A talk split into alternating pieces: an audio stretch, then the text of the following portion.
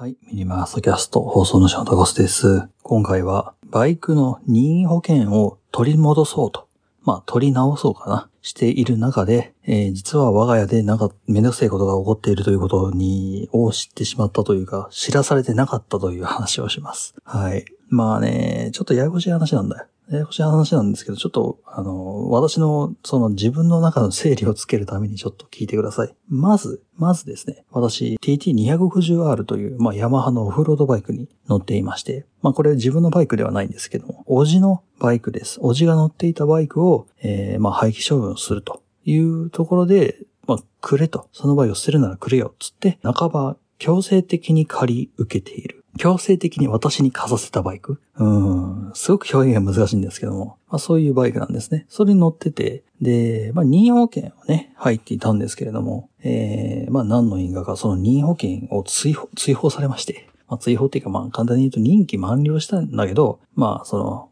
まあ私も悪い部分があって、その、えー、契約を更新するのを忘れてたんですね。で、更新するのを忘れてて、で、じゃあすいません、じゃあ、あの、もう一回お願いします、つって、えー、まあ更新ね、できなかったとしても、もう一回こう、えー、まあ、まあ、もう等級1からでもいいから、そこで何とかしてくれっていう話をしたら、いや、もうあなたはここではもう契約できませんっていうふうに、まあ、言われて、もう突っ張られたのね。うん、突っ張ねられちゃったのさ。うん、まあ、さぞいいかもだったろうね、私はね。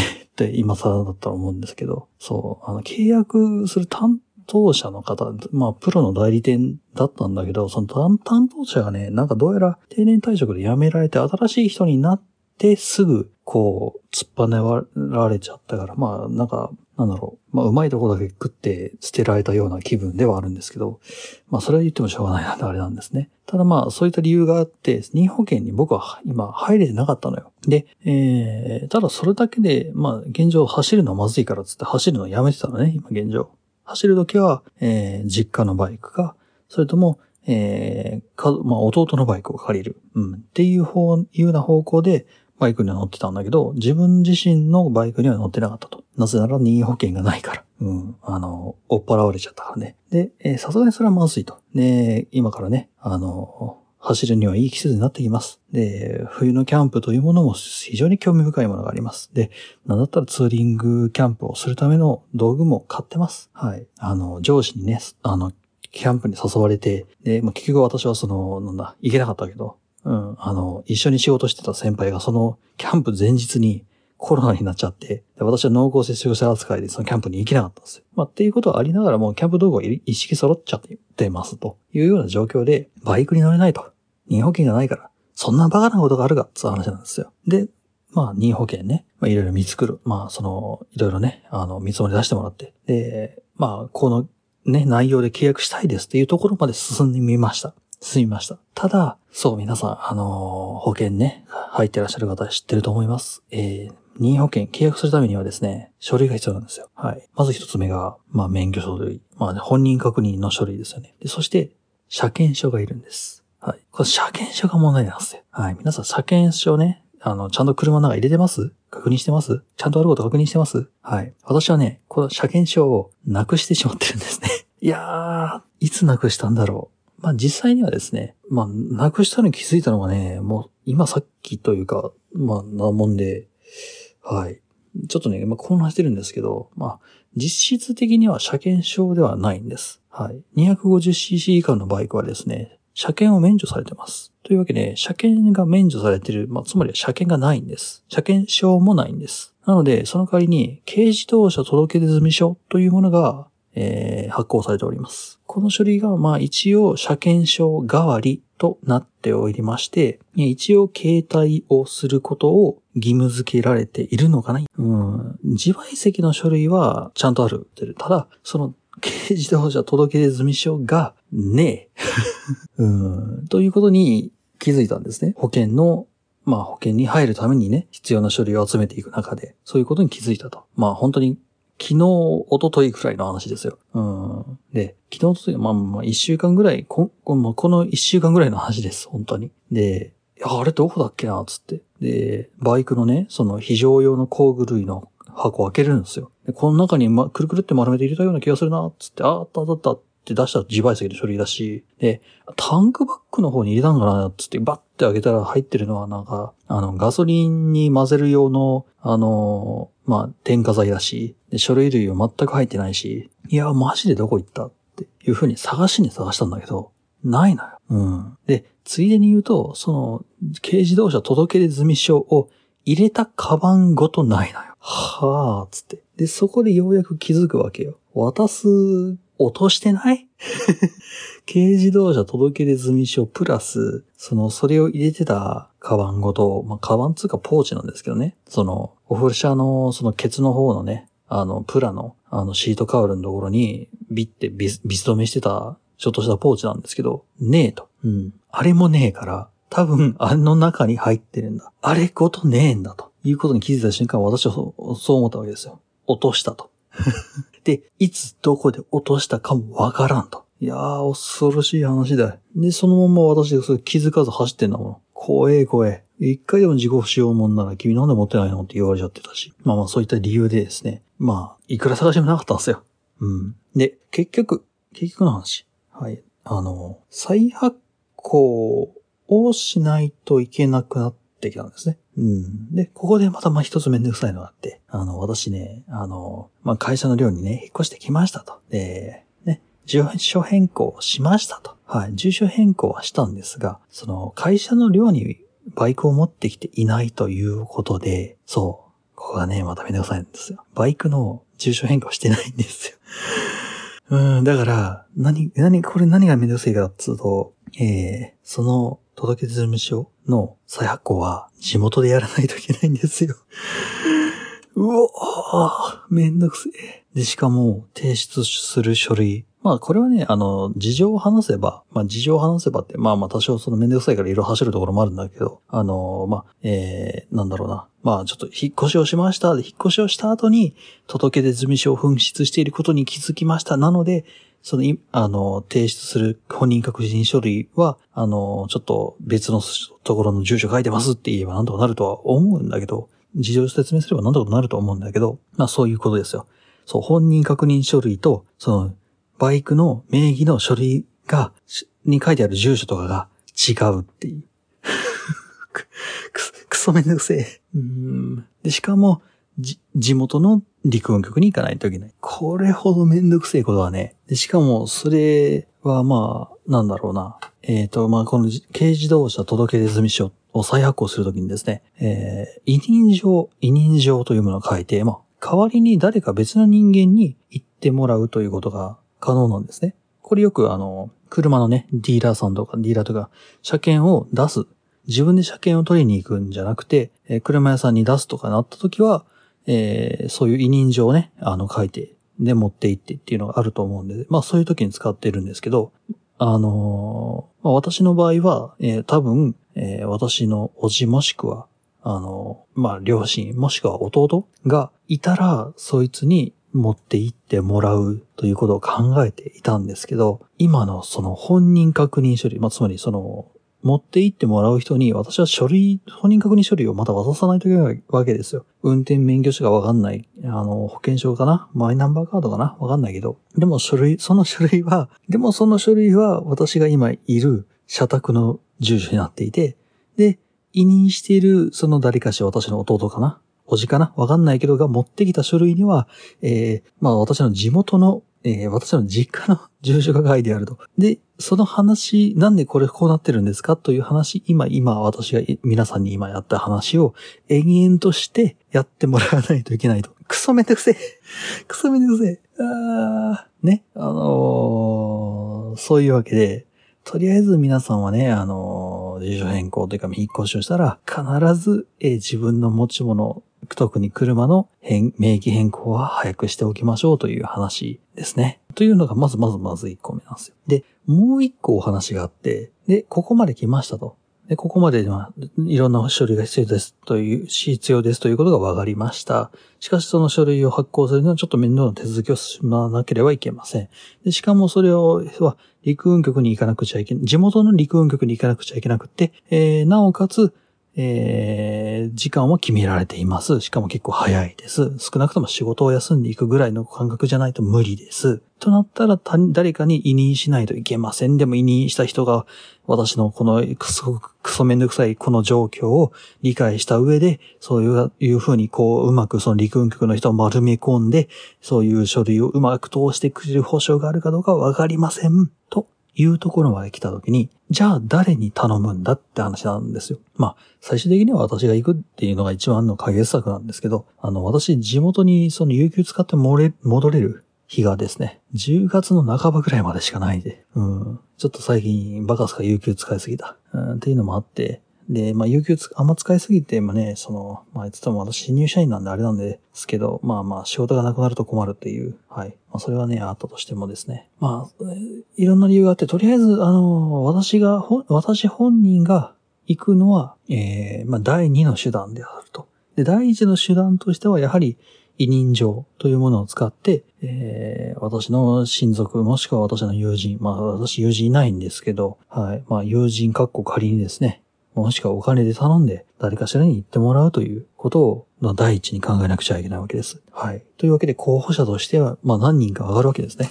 えー、弟、叔父、えー、そして私の、まあ父、母、両、両親というふうに上がるわけです。うん。で、えー、まあまず、叔父と弟に話は通しました。特に叔父に関しては、まあ、その、もともと叔父のバイクなんですね。はい。まあ、割と協力的なお話をしていただきましたが、ただまあ、叔父も、えー、割と忙しい身ですと。ね。えー、まあ、自営業なんですけれども。まあ、言うても言うてもね、その、お願いするので本当に、あ申し訳ない話ですと。だから行ける時でいいし、まあ、もし行けるならという話で話を通してました。で、弟に関しましてはもう古虫です。はい。あの、話を通したと言うとも、あいつは多分話を聞いていません。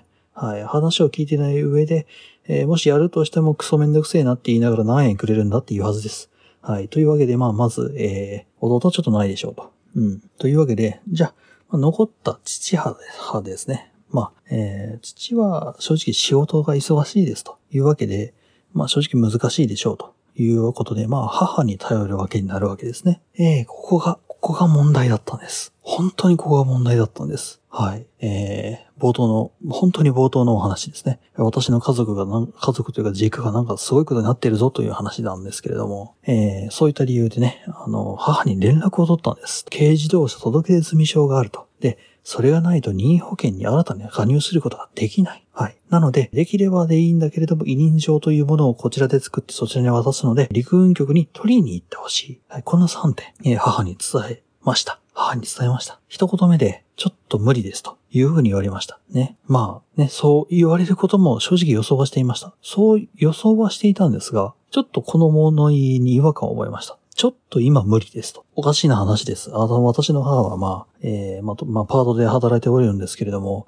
割と忙しい、確かに忙しい意味です。えー私のね、実家の家事をですね、一点になっております。私の実家にはまあ、かなりの数のペットがおりまして、家事、炊事、ペットの世話と、もう需要無尽に家をね、駆けずり回っていらっしゃる母ですけれども、この断りの文句は、ちょっといつもの感じとは違うなと。私の予想では、いいよって言ってもらえるか、もしくは、うんそんなもん、あんた自分で行ってきなさいよで跳ね抜けられるか、まあ少なくともこの2択なんですよ。もしくは弟に頼めばってなる。うん、断るにしても、今はちょっと無理っていう、このアンサーを返すことは私の中では異例なんですね。というわけで、ちょっとお話を聞いてみたんですね。ちょっと今は無理ってどういうことやねんと、えーいうふうに、あの、ちょっと小づいてみたらですね。はい。あの、なんと、なんとですね、えー私の母、えー入院しておりました。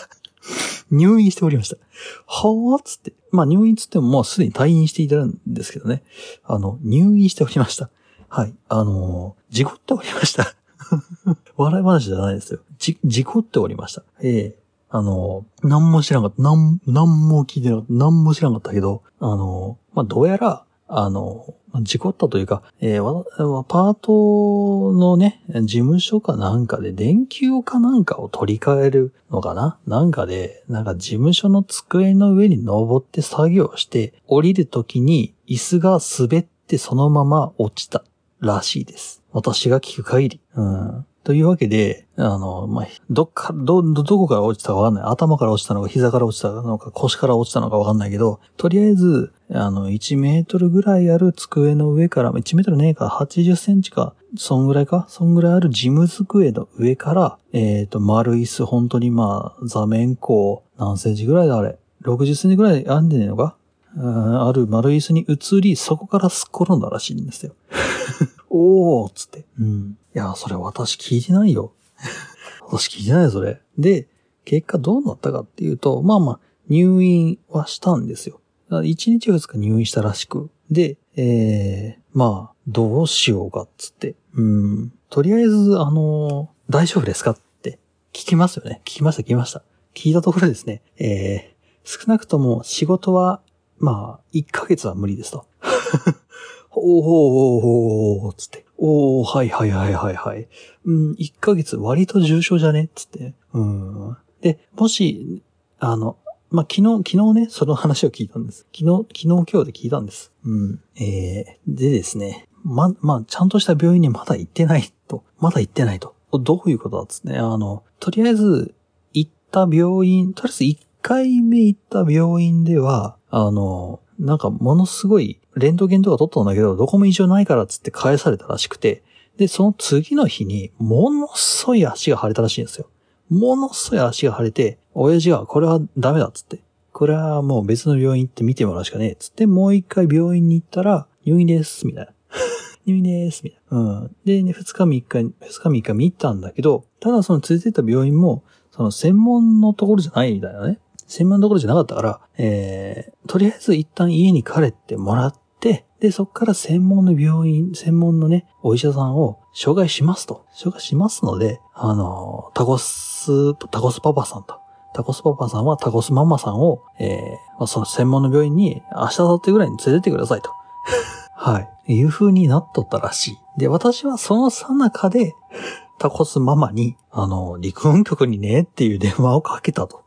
いうことらしい。時系列をさーっと並べるとこんなことらしい。いやー、いやいやいや。いやいやいやいや。で、しかも、もし、そのね、その、ちゃんとしたね、正規のね、病院に行って、で、もし手術ですとなれば、全治3ヶ月は見てくださいだそうだ。いやー、いやいやいやいやいやいやいやいやいやいやいや、ってくださいよと。確かにね、あの、まあ、私社会人になりましたと。ね。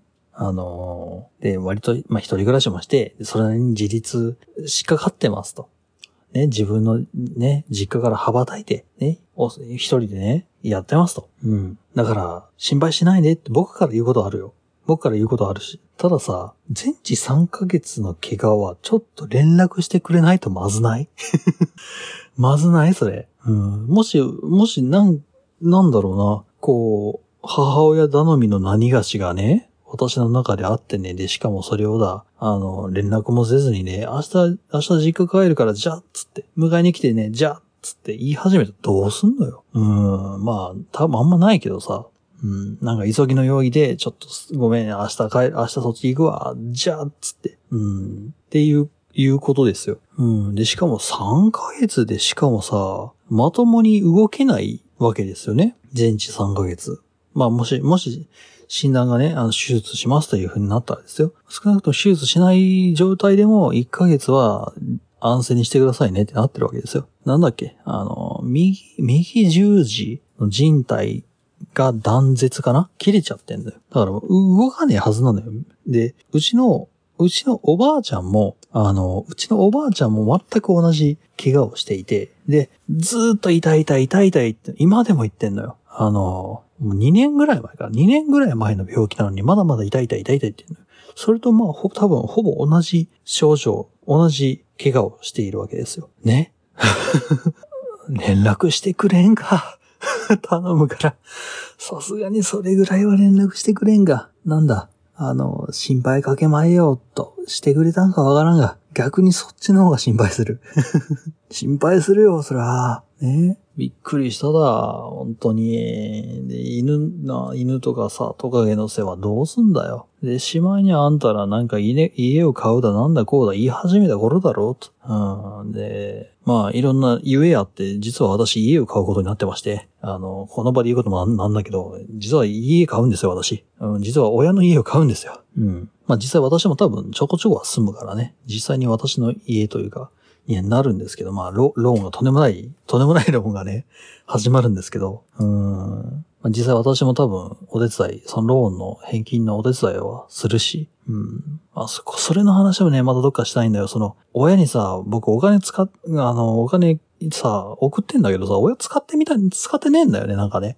使ってないみたいなんだよ、僕が仕送りしたお金。うん。それもさ、どうやって使ってもらったらいいかっていうのを今ずっと考えてんだけど、それもさ、うん。だから、もう手術するならさ、手術するでその金使ってくれって言ったんだのも使ってくんなさそうだしさ。だから、何百万だろう。に、200万ぐらいか。ある、あるから、もう使ってくれと。で、そっちは送るからっつって。で、まあ、税金とかかかるとあれだから、少しずつ少しずつ送るからね、使ってねって言ってんだの。だから私、あの、割と貯蓄がほぼ、なんだろう、まあ、2、2、30万ぐらいしか今貯蓄がないんですけど、まあ、それはそれでいいか。それはまた別の話でしたいね。その、仕送りを親が使ってくんない話っていう、割と切実な話です。まあ今やってるのは切実な話なんだけど。うん、っていうので、いやー、辛いぜ。辛いぜ。いやー、どうしよう。いやー、陸運局で、そのじ、自分の任意保険がどうこうどうこうって騒いでる裏側で、私の実家ではもっととんでもないことが起こってたんですね。いやー、どう、どうすんだこれ。収集つかないよ。だって、ね、家の家事を一手に引き受けていた。まあ、それもそれでさ、まあ、いろいろあるよ。その、うん、まあ、いろいろあるんだけど、一手に引き受けてくださっていた母が動けねえと。しかもまあ、何やったら全治3ヶ月かかるかもしんねえと。うん、いうような状況で、まあ、こちら側としてもですよ。あの、のんびりしてられないわけですね。さすがにちょっと実家戻ってなんかし、その家事手伝うかぐらいはするよ、さすがに。うん。それができる距離にいるんだからさ、僕は。うん。で、まあ、その、弟とかは学業に専念してもらいたいし、ね、妹、弟は学業に専念してもらいたいし、で、社会人になってる妹は、なんか、ね、最近なんか転職したらしいんですよね。うん。あの、もともと憧れてた職業に従事できたけど、そこがブラックすぎて辞めたっていう、まあ、そこの話もまたね、また別で面白いんだよ。ただまあ、今やる話じゃないんだよ。いやー、まあまあそういうのでね、今ちょっととんでもねえことになっているみたいですわ。はい。いやー、我が家は本当にその飽きないねっていう話で。いやー、どう、どうするよって話からもう抜けれねえもんな、これな。だって起こったこともうどうしようもねえんで、じゃあ、あとはどう、どう軽減していくかですよ。どう吸収していくかですよ。うん。いやー、試されてますね、今ね。僕、僕はなんかこの数年間でものすごい頼ま、た試されてますね。試されてるなはい、という。まあまあ、そんなに、そんなに、あの、まあ、まあ、なんだ、人様が死にましたみたいな話ではないんで、自制経験になればいいなっていう話がね、ポコジョが生まれつつあります。まあ、なんだかんだ言うとよくある話でもあるんですよね。うん、あの、まあ、社会人になりました。で、親が病気になりました。で、治療費出します、みたいなね。よくある話です。まあ、私の場合はそれが親が受け取ってくれないよねって話であって。で、しかもそれを親が僕に伝えてなかったと いう話であって。これ、まあ、それあれもある意味は、それもよくある話か。うん。ラーメン屋が終わり、ね。あの、うちの親も病気になりと。いやー、まあまあ、やるしかねえんさ。はい。というわけで、まあまあ日常の話なんですけど、まあ、自賠責の任意保険。を取ろうと思って今いろいろ走り回ってるさなかですね、ちょっと実家の、あの、お話、情報をね、聞いたらなんかとんでもねえことが起こってましたっつう話でございました。タキャスト、またご視聴いたしましょう。では。